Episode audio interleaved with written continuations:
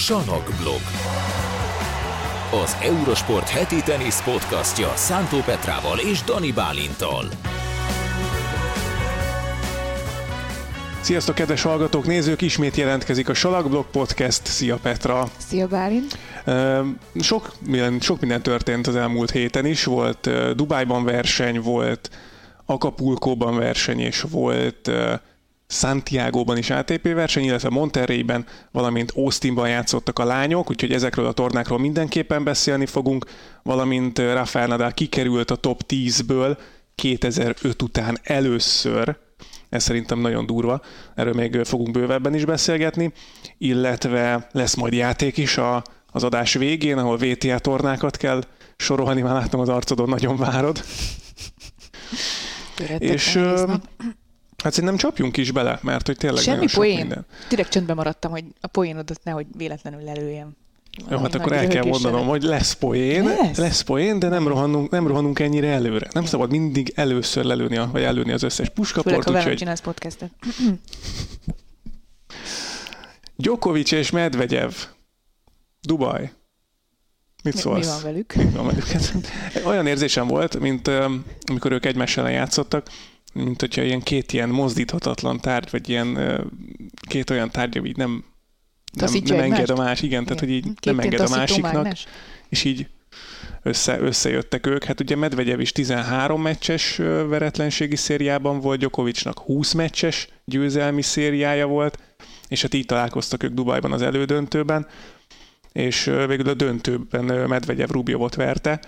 Az nagyon sima meccs volt azért. Az nagyon sima meccs volt, de nyilván a kulcs és a torna győzelemhez vezető út az a Djokovicsi elődöntő volt, amit ugye nagyon vártunk egyrészt, mert most éreztük hosszú idő után először, hogy lehet esélye Medvegyevnek, hogy ebből lehet egy jó meccs. Én még itt sem gondoltam egyébként, hogy Medvegyev nyerhet, hiszen azért Djokovic tényleg nem kapott ki senkitől, és elég meggyőző volt az első néhány dubai mérkőzésén, még az első meccsén is, ahol csak döntőszett tiebreakben vert a cseh selejtezős fiút, de valahogy még úgy is úgy éreztem, hogy Djokovicnak áll ez a mérkőzés, de talán lehet egy olyan jó meccs, mint mondjuk az asztanai meccsük volt, ami 2 szettig tartott, mert Medvegyev föladta, de az a 2 szett az nagyon jó volt, és nagyon kiegyenlített volt.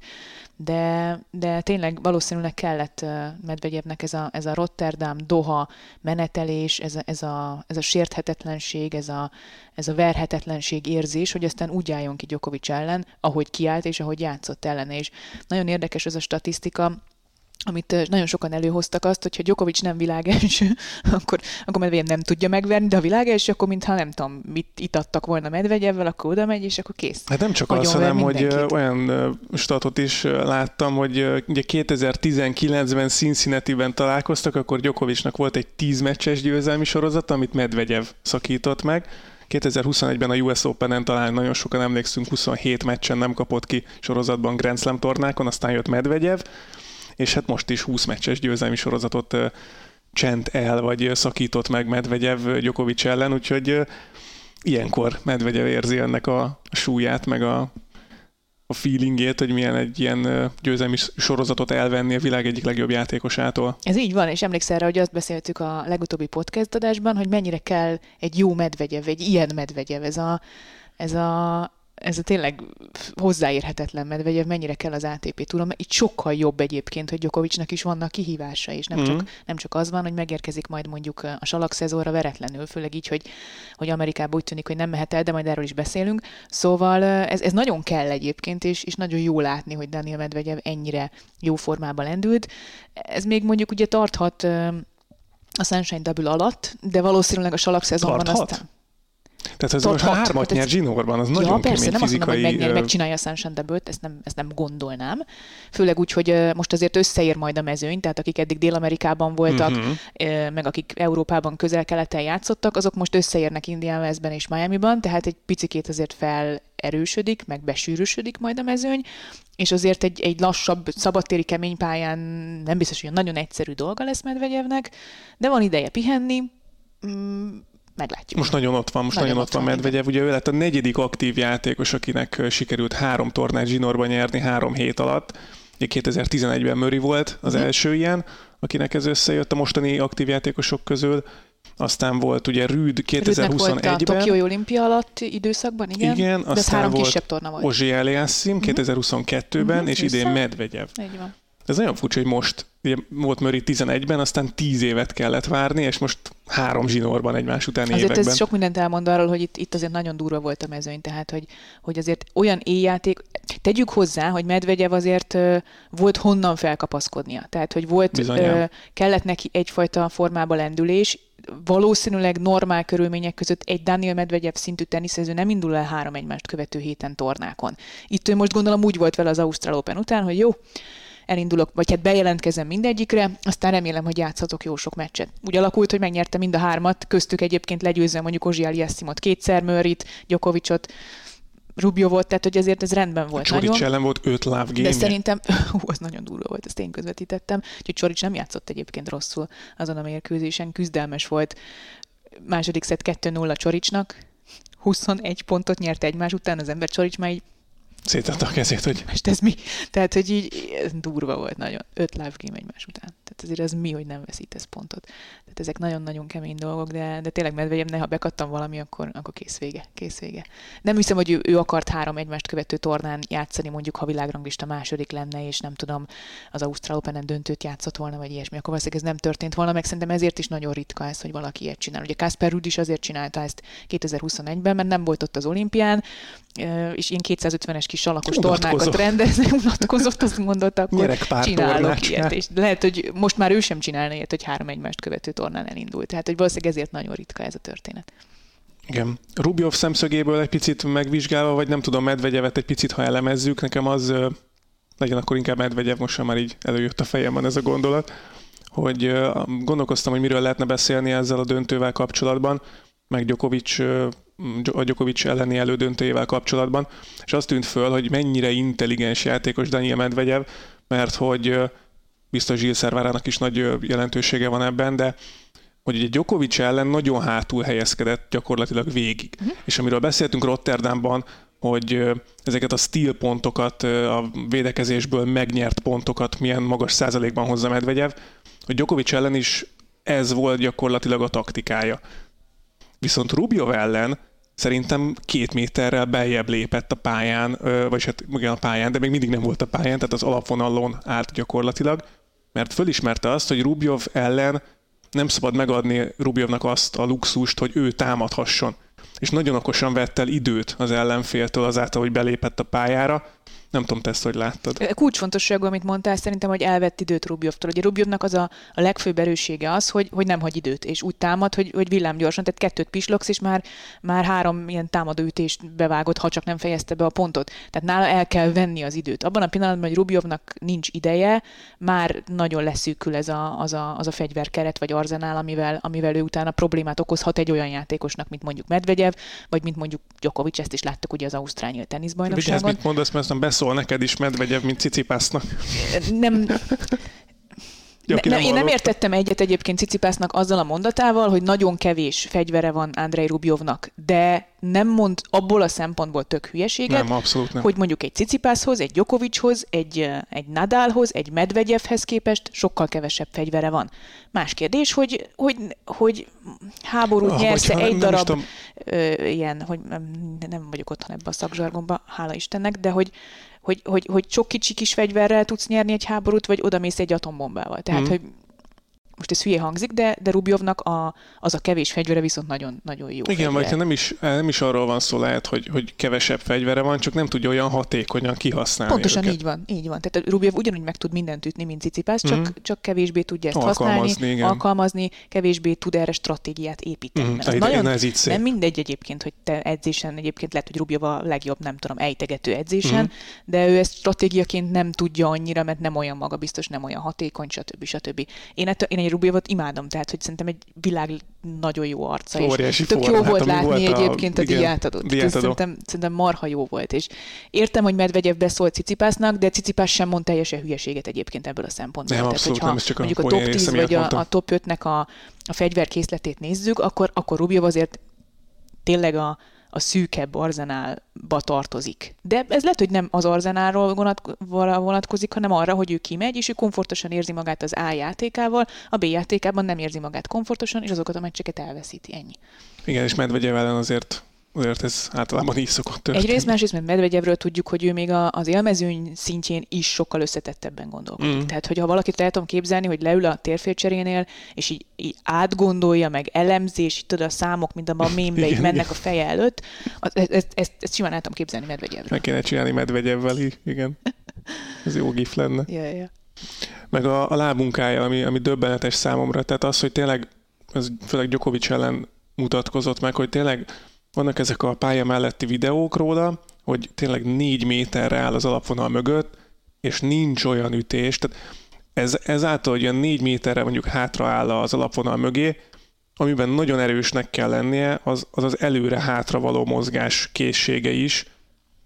És erről keveset beszélünk egyébként, hogy ez marha nehéz. Ez brutális. Tehát tényleg az, hogy ütsz egy kisebb, vagy rövidebb labdát kapsz, és akkor előrefele kell lépni, utána nagyon nehéz aztán hátrajönni olyan távolságban, ahol komfortosan érzed már magad, vagy esetleg támadni tudsz. Tehát tényleg nagyon összetett a mozgása is Medvegyevnek, tehát iszonyatosan intelligens játékos. Ez abszolút egyetértek. Nagyon kíváncsi vagyok rá, hogy mit alkot most ezen a két tornán, ahol ugye nem lesz a Djokovic, akár ez talán még nem 100%-os, azok közül a keménypályás játékosok közül, akik mondjuk tavaly ilyenkor jól szerepeltek, nem mindenki van jó formában, meglátjuk. Az is lehet, hogy ez a 3 hét, ez most azért úgy más volt, és más lesz majd a következő 3 hét, de Medvegyev azért...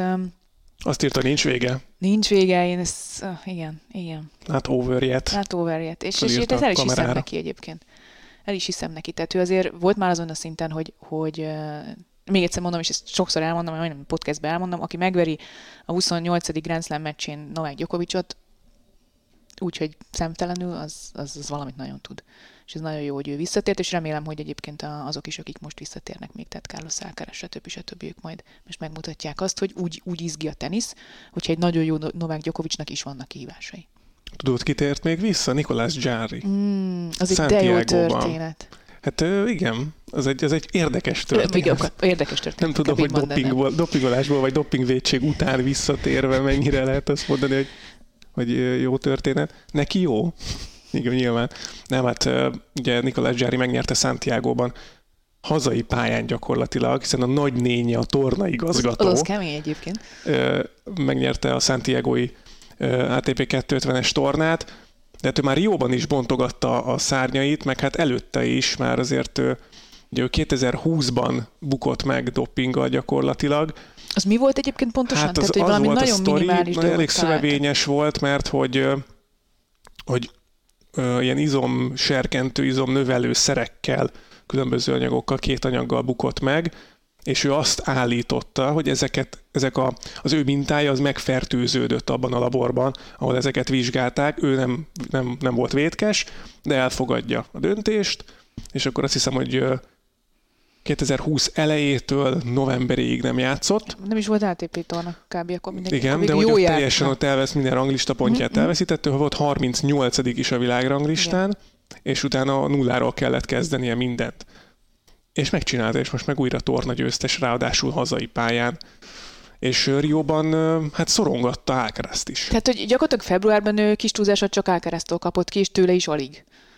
Ez helytálló. Nagyjából, és utána megnyerte a saját, konkrétan házi tornáját abból a szempontból, hogy tényleg a nagynénje a tornaigazgatónál. Mondjuk tudni kell, hogy neki a nagypapája, ő top 20-as játékos volt, és ő adott ütőt a kezébe Jarrynak, meg vitte el tornákra, és aztán szerintem, amikor ő visszavonult, akkor a család az így, nem tudom, monopolizálta a chilei tornákat. Emlékszem, hogy ő a Vinyadelmári tornát is ők szervezték, és most ugye a nagynénye a tornaigazgatója, és a nagypapájától kapta meg a trófeát. Az mondjuk egy jó sztori. Ez egy szép sztori. Doping ide vagy oda, az egy tök jó sztori, és ugye ott volt a pár hónapos kisfia, aki meg szétharapta a mikrofont, tehát ez egész egy nagyon extra történet, meg ahogy egyébként eljutott a tornagyőzelemig, az utolsó 4 meccse volt 3 szettes, abból az utolsó 3-at szett hátrányból fordította meg. És hát ez a döntő is elég durva volt. Hát és a Rióban úgy ment el az elődöntőig még előtte, ugye, hogy selejtezett. Tehát rengeteg meccset játszott, és rengeteg meccs volt neki is a lábában, de bírta. Extra történet amúgy, azt kell mondanom. Reméljük, hogy ezúttal nem izomserkentő hatású szerek révén, vagy nem tudjuk, hogy mi volt. Hát igen, azt nem tudjuk, azt a sztorit, az nem is fog kiderülni már. Hát eltiltották, visszatért, és most már szerintem újra megilleti el. Talán egy picit beárnyékolja ez az ő pályafutását majd, de az ártatlanság véleme innentől kezdve szerintem őt is ugyanúgy megilleti, hogy már visszatértés. Hát, mindenkinek adni kell második esélyt, ez abszolút a tanulsága, hogyha valaki vállalja, hogy innentől kezdve nem hibázik, akkor minden esélyt megérdemel onnantól kezdve. Hát reméljük, hogy ez így is lesz. Acapulco? És ő volt az, akinek nem jutott eszébe a neve, vagy a J betűn, amikor kerestük az ATP játékosnál, és a héven végigpörgettem az ATP rangsort, és írtam neked, hogy Jarry. Igen, és látod, már torna győztes azóta. Hát most már eszünkbe jutna. És Echeverryt verte, aki ugye elbetűvel szintén nem egy könnyű. Echeverry, igen. Ő meg Báezt búcsúztatta még az előtt. Echeverryvel kapcsolatban egy nagyon jó sztori, most láttam Twitteren, hogy ő... Amikor elkezdte a profi pályafutását, azt hiszem 2015-ben vagy 2006-ban, akkor csinált egy fotót magáról, egy A4-es lappal, amire rá volt írva, hogy Echeverry 1 pont, ugye megkapta az első ranglista pontját az első győzelmért, és Djokovic 12 000 nem tudom hány pont volt akkor éppen, és kiírta, hogy különbség 12.988 pont, csak mondok egy számot. És remélem, hogy most... nem minden héten írta föl ezeket. Állítólag ezt mindig figyelte, és most kirakott egy papírt, ugyanazt a fotót, hogy most neki van már 7000, vagy nem tudom mennyi, nem 7000, annyi nem lehet kell, de valahány pontja van, Djokovicnak ennyi, és most már csak 7700 pont a különbség, mert hogy most már van ATP 250-es döntője. Úgyhogy ez, és állítólag ez őt motiválja az, hogy látja csökkenni a pont különbséget közte és Novák Djokovic között. Mikből tudnak táplálkozni emberek, óriási tényleg, tehát hogy Echeverryről nem gondolnánk, akiről talán kevesen hallottak mondjuk a hallgatók, nézők közül is. Tudom, mire nem gondoltál? Még nem képzeltél el magadban? Sok mindent. Álmaidban? Biztos, hogy nem. Alex De Minaurt egy szomréróban. Az igaz. Az igaz. De bár azért nem volt. Hoztam valamit Acapulco kapcsán, ami talán így autentikusabb lesz a beszélgetés, mert ugye az elődöntőkről is kell majd beszélni. Aztán nehogy itt... rágörcsöljünk a dolgokra. Ez egy uborkalé? Uborkalé. Egy hullámosra szelt uborka? Uborkalé. Hamburgerbe és szendvicsbe savanyúság. Hát itt a leva a lényeg. De ezt már elmeséled, hogy miért hoztam. Van tipped? Van tippem, hogy miért hoztad. Sokszor ejtettem ki a hétvégi közvetítések során az uborkalé szót, amit szintén nem gondoltam volna, mint ahogy Alex De Minaurt sem képzeltem el szombréróban eddig. A kis hegyke bajszával. Szóval... Hát az Acapulcói utolsó 48 óra az elég érdekes volt. Aki esetleg nem tudná a történetet, ugye még pont a héten beszélgettünk Köves Gáborral, hogy milyen fura nem, hogy Acapulcót mindig élőben szoktuk közvetíteni, és mindig ilyen poén volt, hogy ilyen hajnali 4-kor jöttünk be, meg nem tudom, hajnali 3-kor kezdődtek az elődöntők, és most nem kell éjszakáznunk, mert most idén úgy döntött az Eurosport 2 vezetősége, hogy itt Magyarországon felvételről mutatjuk meg mind a két elődöntőt, illetőleg a döntőt is. Rászántak másfél órát mind a két meccsre, gondolták, hogy majd akkor alig kell vágni belőle, meg a döntőt is megmutatjuk felvételről, a nézőknek nem kell hajnalban fölkelni, vagy aki akar, az fölkel és megnézi az applikáción keresztül, de a magyar nyelvű kommentárt azt majd tévében, főműsoridőben mutatjuk meg. Hogy voltak az elődöntők? Szombat reggel, én direkt nem akartam megnézni, mert én úgy vagyok vele, hogyha felvételről kell közvetítenem, akkor megpróbálom elkerülni azt, hogy megnézem az eredményt, hogy valamilyen szinten azért izgalmas legyen a meccs közvetítés szempontjából is. Nagyon nehéz ezt elkerülni, mert az ember mielőtt beül adásba, nyilván kap egy scriptet arról, nyilván az adásidőből lehet következtetni arra, hogy milyen hosszú volt a meccs, hogy milyen fordulatok lesznek benne, stb. De én ezt próbálom elkerülni. Fölkeltem szombaton reggel 9-kor, és nekünk van egy ilyen teniszes WhatsApp csoportunk az összes eurosportos teniszkommentátorral, akik teniszt kommentálnak, és ott láttam, hogy 132 olvasatlan üzenetem van, és csak annyit láttam, hogy én tudom, ezek az emojik, ez a felrobbanó fejű emoji, meg szombréró emoji, és benne vagy, igen, és így atyaig, minden, és így mint kiderült, voltak olyan kollégáink, akik élőben közvetítették Skandináviában például, akik 10 órát voltak adásban éjjel. Még reggel 9-kor vagy 10-kor sem volt magyar idő szerint vége a második elődöntőnek, mondom, atyaig itt mi történt. És aztán persze nyilván nem tudtam, hogy ne nézzem meg, mert nem.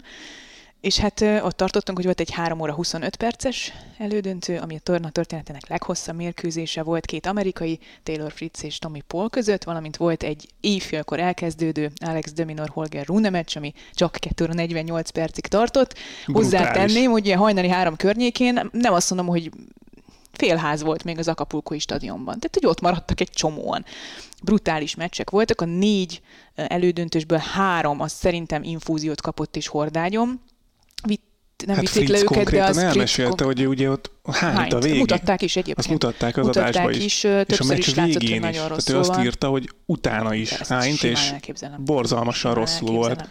Ez a meccs lehetett volna rövidebb is, ha Tommy Paul a második szettben beüti azt az Itzer lecsapását meccslabdánál, 1 óra 38 perc után, akkor azt mondom, hogy nagyon kényelmesen készülhet élete első ATP 500-as döntőjére, de nem, tartott még majdnem 2 óráig a meccs.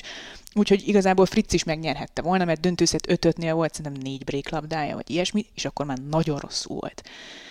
Paul előtte már a második szett végén görcsölt, nagyon el akarta kerülni a már harmadik szettet, végig görcsölt a harmadik játszma elejét, tényleg rossz volt nézni ezt az egészet, és amikor szegény Taylor Fritz, a vezetőbíró hölgy jött le a székéből, és keresett egy üres ilyen vilingot, és rakta le a széke mögé, hogy oda hányom, tehát hogy így a tiebreaker... Teljesen szürreális volt. Ja, az egyébként nagyon érdekes aspektusa ennek, hogy én azt olvastam, hogy nem láttam a teljes mérkőzést, de valahogy elkaptam egy olyan tweetet, azt hiszem, hogy Paul kapott időhúzásért figyelmeztetést korábban. Ezt nem közvetítettük, de még egyszer mondom, másfél órát adtak ebből a 3 óra 25 perces meccsbe, tehát rendesen meg kellett vágni. Én azt láttam, hogy kapott figyelmeztetést, és ugye ennél az esetnél Fritz nem kapott. Egy nagyon kritikus helyzetben. És itt mennyire fontos a játékvezetőnek az empátiája, vagy nem tudom, hogy nem adta. Tehát nem kötötte az ebetakaróhoz, hogy hát már pedig Taylor, oké, örülök, hogy jobban vagy, de ez a 25 másodperc letelt. Ő vitte el a vilingot aztán a hátra a színfalak mögé. Igen, tehát hogy ez nagyon fontos a játékvezető szerepe, ugye Kyrgios beszél mindig arról, hogy te minek vagy itt, tehát csak mondod az eredményt, de ilyenkor szerintem azért meg kell említeni a játékvezetők szerepét is. Ez így van, teljesen így van. Tommy Paul reakciójára emlékszem, ők jó barátságban vannak ugye Fritzel, és semmilyen szinten nem láttam Paulon, hogy bármilyen szinten is azt reklamálta volna esetleg, hogy nem. Igazából neki is jól jött valószínűleg az a kis szünet, amit Fritz adott neki. Tudom, úgymond. Mennyi levegőt kaphattak 85%-os páratartalomnál? Ezt akartam mondani, hogy ugye kulcsfontosságú dolog, hogy nem arról volt, hogy hosszú meccs volt, hanem 85%-os páratartalomban 24 fokban játszották, ami ott mondjuk Mexikóban azért elég melegnek számít. Mármint, hogy nem 30 fok, értem, de 24 fok 85%-os páratartalomban az embertelen. Tehát ez egy brutális, nem kapsz levegőt, nem is értem, hogy lehet úgy sportolni. És 3,5 órát lejátszottak, úgyhogy azért el tudod képzelni, hogy nem rövid labdamenetek voltak. Hát voltak gyönyörű, tehát olyan megmozdulásai voltak Paulnak, ugye Paulról beszélt Fritz és Kyrgios valamelyik tornán, hogy szerintük a top 5 legjobban mozgó játékos között ott van Tommy Paul, ami így elsőre ilyen na várjunk csak pillanatot okozott, meg így felhúzzuk a szemöldökünket, de azért itt most mutatta Paul, hogy tényleg nagyon jól mozog. Ez a döntőben is így volt. Más kérdés, hogy ez az elődöntő, ez betett egyébként Paulnak a döntőnek a döntőszettjére. Alex De Minaur volt az egyetlen, aki talpon maradt, és hát nem véletlenül lett a tornagyőztes, egyértelműen a fizikai erejének és fölényének köszönheti azt, hogy ő nem lett rosszul, és akkor nagyon hosszú elővezetéssel, hogy miért is volt uborka, én Köves Gábortól tudtam meg, hogy ilyenkor uborka levet isznak egyébként a görcs elkerülésére sokszor a játékosok, csak ezt időben kell elkezdeni inni, mert ha már későn kezded el, akkor már az uborkalés sem segít, akkor már csak az infúzió segít a végén, de... Tehát tudod, így nézi az ember a tévét, és így 40-15, semmi 30, jó, ezek így megvannak, meg így elmegy az ember fülem állat, és akkor egyszer csak hallom, hogy uborkalé. Mondom, mi ez? Átkapcsoltam véletlenül valahol, és aztán így, mondom, elhozom. De jól néz ki, el is vihetem egyébként? Vagy... Micsoda? El is vihetem majd, vagy ezt hát hagyjam itt, és jó lesz neked majd. Salakblogos uborkalé. Ezen tud, csak ez lesz itt ki. Uborkalé. Szóval igen, és akkor már döntőben is az volt, hogy a Gábor, ő már így fölkiáltott, nézd ott az uborkalé. Amikor a De Minaur egy ilyen gyanúsan zöld jellegű italt kezdett el inni, abban nem voltak egyébként hullámosra szállt uborka darabok, de... Be, hogy Djokovic nem ekkora botrány volt abból, hogy bekevertek ott valamit Párizsban neki, lehet, hogy uborka levet kapott. Lehet, hogy csak simán ubortot reszelték, lehet, hogy az uborkát, és... A csodaszer. Lehet, hogy futás előtt kipróbálom futás előtt. meg hát ha már De Minaur, ugye a 7. torna győzelmét szerezte, de az volt az első 500-as torna győzelme. Volt. És én gondolkoztam rajta, hogy mondom, hát jó, de hát De Minaur is már 28 éves, még csak 24. Ja, hát nagyon fiatal. Kemény. Az a durva, hogy ne úgy beszélünk róla, mint egy rutirókáról, de hát... Nagyon régóta ott van ő is. Nagyon régóta. És nagyon régóta milyen meghatározó tagja a top 20-nak, az Ausztrál Davis Kupa csapatnak, csak valahogy ugye, ha az ausztrálokat nézzük, akkor mindig ott volt egy Kyrgios, aki mellett azért ellopta a sót, igen. De hát de ugye Viktor gyújtan nőtt fel, úgyhogy De Minaur, aranyos volt egyébként, mondta a díjátadon, hogy ebben a kis testben nagyon nagy szív van, vagy valami ilyesmit mondott, és ez tök igaz az utolsó 2 meccsére, mert tegyük hozzá, hogy a döntőt is úgy nyerte meg, hogy 2,5 órát játszottak, és ott is, hogyha Paul nem készül el az erejével a döntő szettre, akkor az még hosszabb lehetett volna, és szett hátrányból fordított De Minaur, épp úgy, mint az elődöntőben Rune ellen, aki viszont szintén végig görcsölte a döntő játszmát. Azért az is nagyon durva, hogy most beszélünk arról, hogy Paul mennyire fáradt el, meg a többiek, de arról is beszélhetünk, hogy De Minaur meg nem fáradt el. És ez az ő neki egy óriási dicséret a fizikai állóképességének, meg az ő fizikalitásának, ez egy nagyon nagy pozitív visszajelzés, tehát ő nagyon jó erőben van most. Mert azért 80 fölötti pártartalom van, 2,5 órás meccseket lejátszani egy húzamba, úgyhogy ugye mondtad is te is, hogy amikor ilyenkor éjfél után játszik egy játékos, mondjuk végez 3-kor, akkor nem 4-kor van ágyban, hanem inkább 6-kor, vagy nem tudom, és teljesen kimarad egy éjszakája, ami ugye Murraynél volt az Ausztrál Openen, hogy felborítja a bioritmusát teljesen. Oké, hogy mondta Gábor, hogy későn játsszák a döntőt, de azért aki ugye éjszakázott már mondjuk többet, így egymás után, és aludt délután, vagy délelőttbe belealudt, az tudja, hogy ez nem olyan pihentető azért egyáltalán, mint hogyha éjszaka normál megszokott kerékvágásban alszol. Úgyhogy ez egy nagyon érdekes döntő volt ilyen szempontból is. Hát mi azért szoktunk ilyen zombinak kinézni az Ausztrál Open második hetében általában, mert tényleg nem tudsz nappal úgy aludni. És kiesik egy éjszaka, az hatással van a teljesítményedre, ahogy erről egyébként tényleg beszéltünk.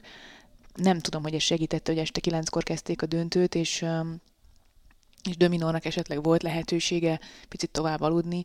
Erről fogalmunk sincsen igazából, de abban igazad van, hogy ez azt mutatja, hogy De Minaur mennyire jó formában van. Hogy neki a kiesett éjszaka sem okozott problémát, ezek az embertelen körülmények sem okoztak problémát, de ha valamit tudtunk róla, az mindig az volt, hogy ő mekkora küzdőszellemmel. Tehát ezzel a Hewitt-i küzdőszellemmel rendelkezik, és nem azért bírta jól, mert ő neki olyan játéka van, ami 2 labdamenetből áll, vagy 2 ütésből áll. Tehát nem az, hogy bevág egy 220-as szervát, meg szervaröptézik, hanem ő fut. És egyébként van 210-es szervája is, tehát hogy ennyire érdemes azt nézni, hogy kicsit De Minaur ilyen szempontból szerintem ilyen Cam Norrie hatású vagy karakterű teniszező, hogy úgy ott van a legjobbak között, de nem beszélünk róla, de közben, ha meg így megnézzük egy ilyen menetelés után, akkor azt mondjuk, hogy ebben az emberben minden megvan. Ez jó párhuzam szerintem. Norrie, De Minaur, igen. Mind a ketten olyan csendesek, de azért tornákat is nyernek. És nem is akármilyeneket, tehát hogy... Jó, érdekes volt ez a hétvége. Azért is volt érdekes, mert hogy Rafael Nadal kikerült, most ugye hétfő van, amikor felvesszük a podcastet, és ezt nem tudom, tehát most minden olyan mondat, az így szíven üt, vagy nem tudom, tehát meg így megcsap, hogy tehát a következő mondat, most kelünk fel először olyan hétfőre 2005 óta, hogy Nadal nincs a top 10-ben. Hallod, ez nagyon durva. Tehát, hogy ezt föl se fog. Tehát mit csináltál 2005-ben? Figyelj, megmondom, én kigyűjtöttem 1-2 dolgot. Na, mert én is találtam egy ilyen tweetet, de majd akkor ezt összevetjük, igen? Tehát 2005-öt írunk, az év újonca Gaël Monfils lett. Tehát Monfils lejátszott egy egész karriert, miközben Nadal végig ott volt a top 10-ben. Végig. Egy hétre nem került ki onnan. És Monfils lejátszott egy karriert gyakorlatilag úgy, hogy Nadal top 10-es volt. 246 forint volt egy euró évvégén. Igen, ez különösen fájó, igen. 2005 februárjában alapították a YouTube-ot. Tehát beszélgettük itt kint a többiekkel. Te óvodába jártál, vagy mi volt? Az is milyen majd. Lance Armstrong a 7. Tour de France-át Nyeri Zsinórban. De az már nem szerepel a Wikipédián, igen. Igen. Angela Merkelt megválasztották kancellárnak. 2005. Az szép. Dani Bálint elhagyja az alsó tagozatot, és 5. osztályos tanuló lesz. Ez a világpolitikára kicsit nagyobb hatással van, mint Angela Merkel. Tehát, és Szántó Petra elindul az Eurosport tanfolyamán. Igen, akkor volt 2005 szeptemberében. Igen, és Nadal azóta top 10-es. Az kemény. Iszonyat. És most már nem. Most már nem. Tehát nyilván ez egy olyan statisztika, amit így nem lehet elvárni senkitől, meg hogy jaj, hát most miért nem tudott még bemaradni egy kicsit, vagy ilyesmi. De tehát, hogy ez egy ilyen, hát egy nagyon sok olyan rekord van, amire azt mondjuk, hogy nem, ez biztos nem döntik meg Schumacher 7 világbajnoki rekordja, az biztos nem, aztán jött Hamilton, de ezt tényleg ki fogja megdönteni. Ez senki, mert ez...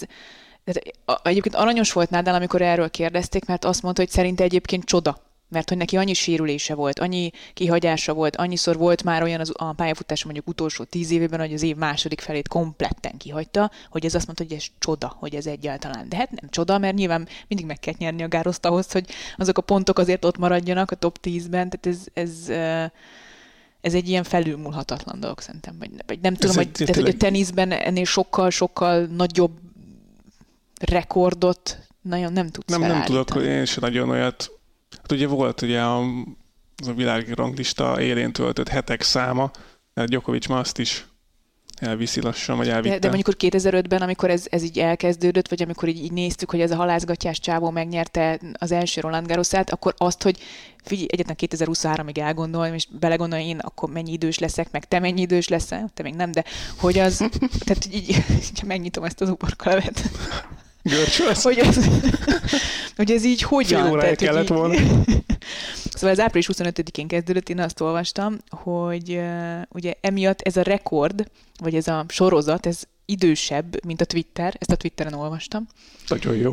Mint a How I Met, így jártam anyátokkal, és a Guitar Hero, amit lehet, hogy te már nem is tudsz, hogy mi az. És én is ezt olvastam, hogy az első YouTube videó 2 nappal korábban lett feltöltve, mint ahogy ez a top 10-es sorozat megkezdődött. Hát nem is nagyon emlékszik az ember, most így belegondol, hogy mi volt a YouTube előtt. És így akkortól ott van Nadal. Tényleg épp felfoghatatlan. Hát ugye utána volt, azt mondja, 2004-ben volt ugye az Athéni Olimpia, aztán 2008-ban volt Peking, London, Rio, Tokió. 4 olimpia volt azóta. Iszonyat. Sőt, tehát majdnem ott tartunk, hogy kis túlzása már ugye a Párizsi olimpia, tehát egy év hiányzott ahhoz nagyjából, hogy ez megtörtént. Igen. Ez ilyen. És egyébként nem kizárt, hogy visszatér majd ide a top 10-be is, és ez a sorozat mondjuk elhúzható még mondjuk... Ja, meg kimaradt 2 hét, vagy 4 hét, na mindegy, meglátjuk. Igen, egyébként ez tényleg így van, úgyhogy ez nagyon brutális. Na mi van még? Mit nem... Jó, hát a lányokról nem beszéltünk. Csak így említés szintjén Monterreyben volt, Vekic megszerezte a 4. torna győzelmét. Úgyhogy Caroline Garciát győzte a döntőszett 7-5-re, tehát ez nem akármilyen, ez nem volt egy gyenge torna ilyen szempontból. Illetve Austinban játszottak még egy VTL versenyt, ott pedig Márta Kostyuk 20 évesen megszerezte élete első VTL torna győzelmét, aztán nem fogott kezet Gracevával. Hát kár, hogy itt tartunk még eddig. A legszomorúbb ebben, hogy még mindig itt tartunk, hogy 2 sportoló azért nem fog kezet, mert az országaik háborúban állnak egymással. Tehát, hogy ez sajnos egy év után is el kell mondanunk. Tehát. Ja, az arenkánál volt ez téma, amikor US Openen szintén Kostyukkal csak ütőpacsi volt, de hát igen. Tehát, hogy ez a még mindig itt tartunk, erről nehezen beszélünk, és nyilván, ahogy akkor is mondtuk, nem tudjuk, mi nem tudhatjuk, hogy mi van. Tehát, hogy nem tudod, hogy mi van akkor, hogyha neked úgy kéne profi sportolóként utazgatnod a világban, hogy itthon megbombázzák a, nem tudom, nagyszüleid házát. Tehát, igen. Hogy ezt nem tudod, és nem tudod, mi van a másik oldalon is. Tehát, hogy oké, te Oroszországban születtél, fogalmat sincs, hogy mit gondol a világról egyébként. Egyet ért ezzel, nem ért ezzel egyet, hol tart ez az egész történet, ez egy nagyon-nagyon nehéz dolog. Szomorú, hogy még itt tartunk, és hogy ott tartunk jelen pillanatban. Az is valahol nagyon szomorú, hogy ugye Novák Djokovic még mindig nem ment be az Egyesült Államokba. Hát azon nagyon sokan kiakadtak, még most is. És Daniel Medvedev lehet, hogy megint nem lehet ott Wimbledonban még. Tehát, hogy ez nyilván a két sztori különböző sztori, de hogy itt tartunk, hogy a következő hetekben fontos versenyeken a világ legjobb teniszező ilyen vagy olyan okokból még mindig nem biztos, hogy el tudnak menni. Úgy, nem azt mondom, hogy önhibájukon kívül, mert ez most messzire vezet, hogy most Djokovic, ha beoltatta volna magát, akkor ezek a problémák nincsenek, de hogy mondjuk 3 évvel később sem mehet be egy országba, igen, az már ugye egy ilyen olyan dolog, ami érdekes, hogy itt tart a világ. Hát szerintem mondjuk én, ez nonsens, tehát azt én tökre egyetértek azokkal olvastam ilyen hozzászólásokat, hogy Ausztráliába, ahol tényleg világi nagy szigor volt, és onnan indult gyakorlatilag, meg kitiltották, oda bemehet, és az amerikai Egyesült Államokba, a szabadság földjére meg nem mehet be. Hát, tehát, hogy ez így tényleg nonsensnek hat. Ez így van, tehát hogy nyilván egy vírushelyzetben azt mondom, hogy ennek lehet létjogosultsága. Nonsensnek hat inkább az, hogy még ezeket a szigorításokat nem oldották föl. Szerintem az nem feltétlenül nonsens, hogyha van egy ilyen szabály, akkor az elnök nem ad külön engedést. Most nem az, hogy meg kell kerülni a szabályzatot, hanem maga a szabályzat meglépte. És ez furcsa, mert ugye nem tudjuk, Indian Wells-től vissza kellett lépni a Novák Djokovicnak, és vissza is lépett, még mielőtt a sorsolást megcsinálták volna, tehát hogy ez egy könnyebbség a szervezőknek. Tegyük hozzá, hogy a szervezők, tehát az Indian Wells-i tornaigazgató és a csapata, valamint az Amerikai Teniszszövetség külön közleményben kérte az amerikai kormányt, vagy a miniszter, aki ezt erről dönt, vagy a szervet, hogy oldják föl ezeket, illetőleg vagy adjanak külön engedélyt Novák Djokovicnak, tehát hogy Amerikában is azt akarják már, hogy bejöjjön, és ott legyen, mert a világ egyik legjobb teniszezője, vagy a világ legjobb teniszezője, és ott kell lennie, de ezt nem adták meg külön, és így lehet, hogy Miami-ba sem tud elmenni, viszont azt még nem tudjuk, hogy ez ugye a US Open-t hogyan érinti majd augusztusban, mert nem tudjuk, hogy addig mi minden történik, addig történhet egy csomó minden. Ráadásul, ha jól tudom, ez ugye államonként változik. Az Egyesült Államokba való beutazás az gondolom egységes, de hogy például New Yorkban már mindenféle szigorítást, vagy hogy mondják ezt ilyen, nem tudom a magyar szót, már az ABC-t nyitogatni? Megkötést már feloldottak például New Yorkban. Úgyhogy ez egy nagyon érdekes kérdés, és az is érdekes kérdés, hogy Wimbledon ragaszkodik-e majd ahhoz, hogy az orosz és a fehér orosz teniszezők nem mehessenek el a füvespályás Grand Slam tornára, de ez még egy nagyon messzi kérdés. Hát ezt majd meglátjuk. Na, ki nyeri a játékot? Ja, ennyi volt Indian Wells? Oké, jó. Hát még hogyha marad benned valami ezzel kapcsolatban. Nem, csak gondoltam, beszélünk arra, hogy szerdán kezdődik a Sunshine Double első felvonása. Ezzel akartam elköszönni, de akkor... Ja, jó, játszunk. Még nézem, hogy mit írtam föl a WhatsApp beszélgetésünkbe. Szerintem minden témát érintettünk, illetve... Hírfeket át kell pörgetnem, várjál. Bevallom őszintén, hogy nem néztem újra a Breakpointnak az utolsó 2 részét, úgyhogy emiatt az most tolódik. Angelique Kerber anyuká lett? Úristen, mínuszos, nem úgy mínuszos, hogy... Nem, ezt így hívjuk, hogy mínuszos hír, ilyen rövid hírek. Ja. Angelique Kerber kisbabája megszületett. Madison Keys mennyasszony lett. Nagyon szép. Egy kicsit máshogy írtad a csoportba. Madison Keys-t eljegyezték, igen, egy gyönyörű gyémánt gyűrűvel. Nagyon nagy gyémánt gyűrűvel.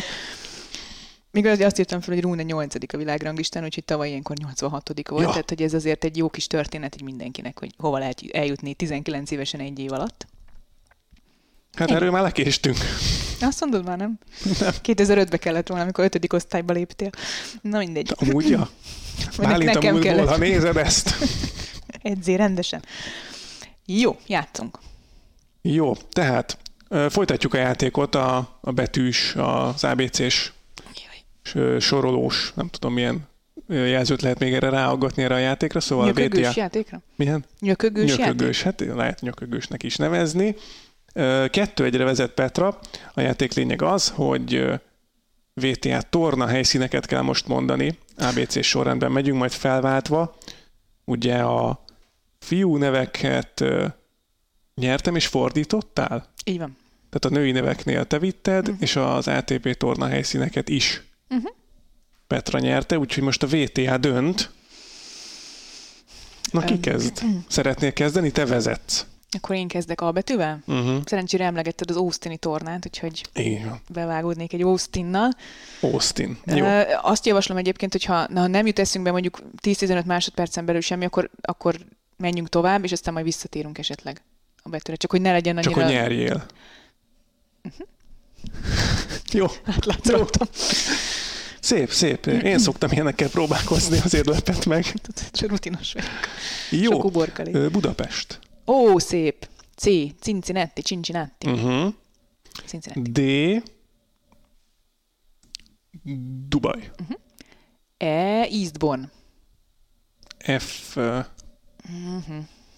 Jó napot kívánok. Tehát már fiúknál is gondban voltunk, igen, mert ugye a Firenzét volt, mondtuk, ami idén nincs lányoknál.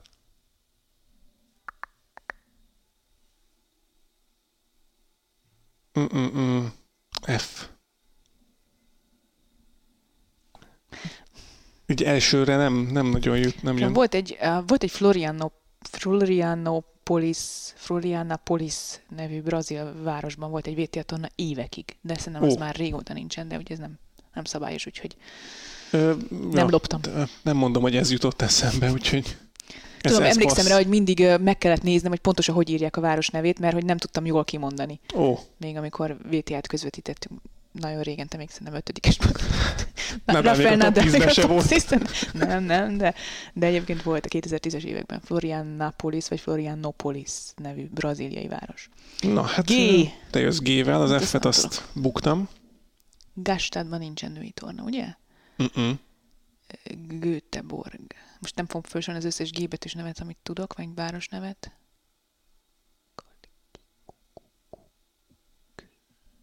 Tudsz? Jelentkezel? Én tudok.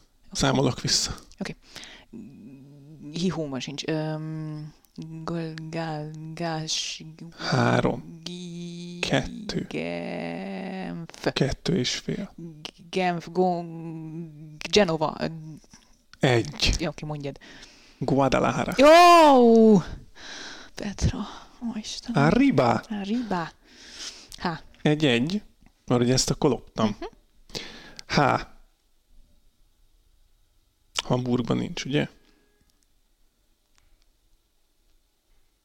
Ott a fiúknak van. Igen. Szertóhembos. Szép. Elfogadom fél megoldásnak egyébként. Oké.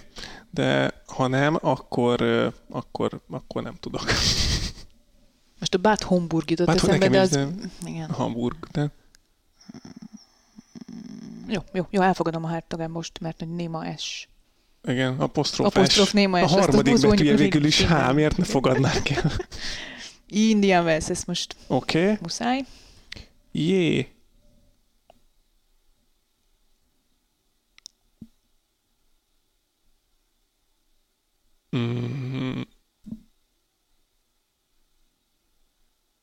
Ez megint nehéz. Japánban van. Jattól. Csajbúr.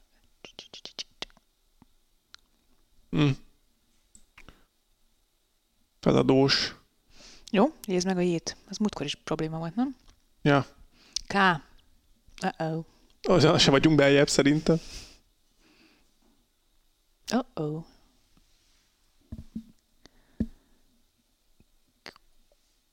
Kuala Lumpur? Nem tudom, hogy volt. Kuala Lumpurban nem volt VTA-torna, nem most. Az lehet, hogy volt. Katowice volt, az biztos. Fedett pályás salaktorna volt, meg Radwanska volt mindig az első kiemelt, de ez már nincsen. Karlsruhe.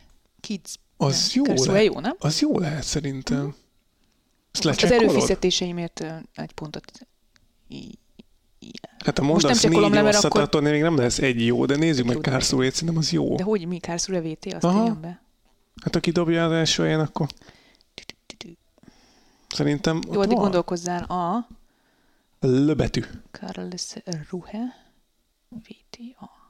Van ilyen, 2022-ben volt. Uh-huh, szép, ez jó. L. London. Jó. Számít?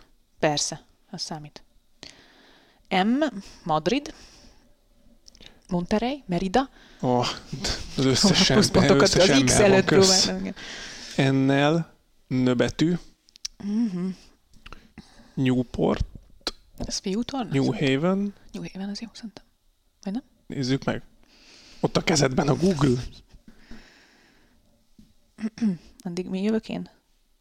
Ez a legnehezebb nekünk, most csak addig elmondom, amíg Petra keresi, hogy jól a New Haven. Mert ugye a női nevek még oké, Grand Slamen találkozunk velük, de a WTA tornákat ugye tényleg nem látjuk nagyon. 2018-ban volt utoljára a New Haven-i torna. Newport sincs. Newport aztán nem fiú csak. Na nem mondd már. Nürnberg. Nottingham. Nottingham az jó. Bocsánat, ezt loptam? Ezt loptad. Mindig azt mondjátok, hogy halkan beszélek, de akkor kettő egy neked, ugye? Akkor nem beszélek halkan. Így van. Mi jön most? Oh my god. Opátia. Hát ezt viszont akkor buktam, és ezt az előnyt szerintem. Hát de nem tudok mondani. Eddig jénk nem volt, és ha jól sejtem, ó nem lesz.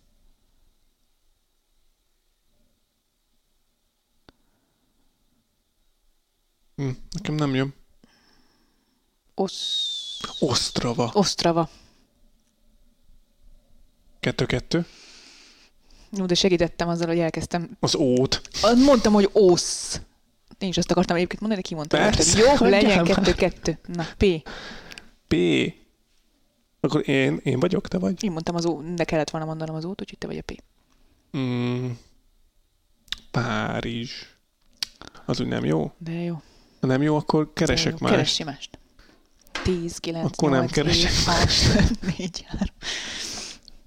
Nem elfogadom. Palermo. Az a kedvenc városom. Palermoban van VTA torna. Na, évek a Q-val. De akkor most kié, csak hogy rögzítsük. Tiéd, Párizs, az jó. Oké. Q... Ne fejezd, na ezt nem fejezd be. Tudom, mit akarsz mondani, de az nem VTA torna, az nagyon csúnya. Kítóban nincsen, ugye?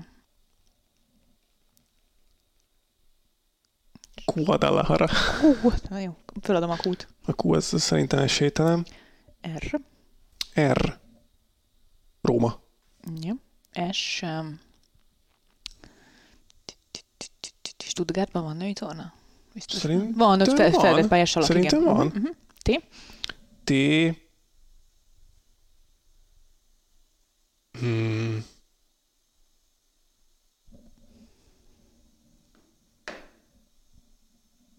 Tokió. Szép. Az enyém az összes rossz betű. Neked kell kezdeni legközelebb, de már nincs több ilyen játékunk.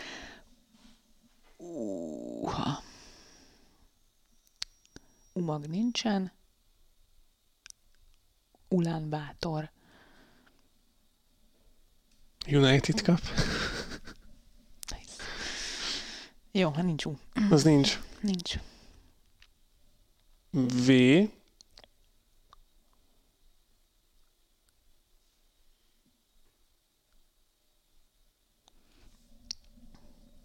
Hát most a Vancouver jutott eszembe megint, de az ugye múltkor is, de az múltkor jó volt a ATP kupa, vagy a Lever kupa miatt. V-vel, sima V-vel. Varsó. Szerintem az jó. Dupla V-vel. Tuti, mert nem akarok csalni. Nem ugyan már. Nem kell ez a rizsa. Washingtonban van női torna, nincs mi. Nem hiszem. Wuhan. Aha. Hát, de az most érted. Mert az magyarul meg 4V. Hát nem az, csak hogy ott most nincsen, nem? Ja, jó.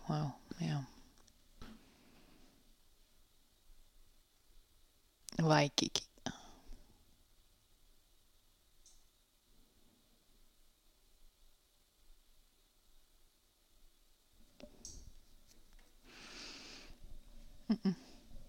Wimbledon, nem? Hát a Londont már mondtad, elvittem, akkor... És jó, de múltkor elfogadtuk Wimbledont, mint kerület. Londoni kerület. Jó, oké, rendben. Akkor mondja egyet X-el. Jó, majd mondok. Várd meg, jó? Addig kimegyek, mindjárt jövök. Maradj itt, amíg mondok. X. Hát szerintem ez X. Ez mi az az döntetlen, nem? YZ? Hát kb. Ja. Y.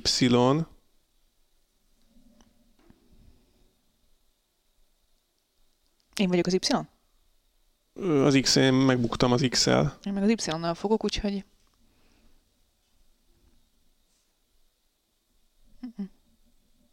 Szerintem nincs. Én meg Z-vel jövök a végén. Hát én most igen, eszembe jutnak a belga és a holland versenypályák. Zandvoort és Zolder. Jaj, jössz, oké, jó. Meg Zakopáne. Z. Eljön egyértelmű, azért nézem? Nem, ja. Mert én egyet tudok, de abba bele fogsz kötni, hogy idén ott nincs torna. Zsuhaj? Igen. Ebbe belekötnék, de ha mivel én mondom... Nem csalok, mert itt hát, már forgatod a szemed. Nem forgatom, csak megint akartam mondani, hogy rám fér már. Na akkor hogy van? Hogy vagyunk most? Fogalmam sincs. Hát én már nézem egyébként. Na nézzük meg.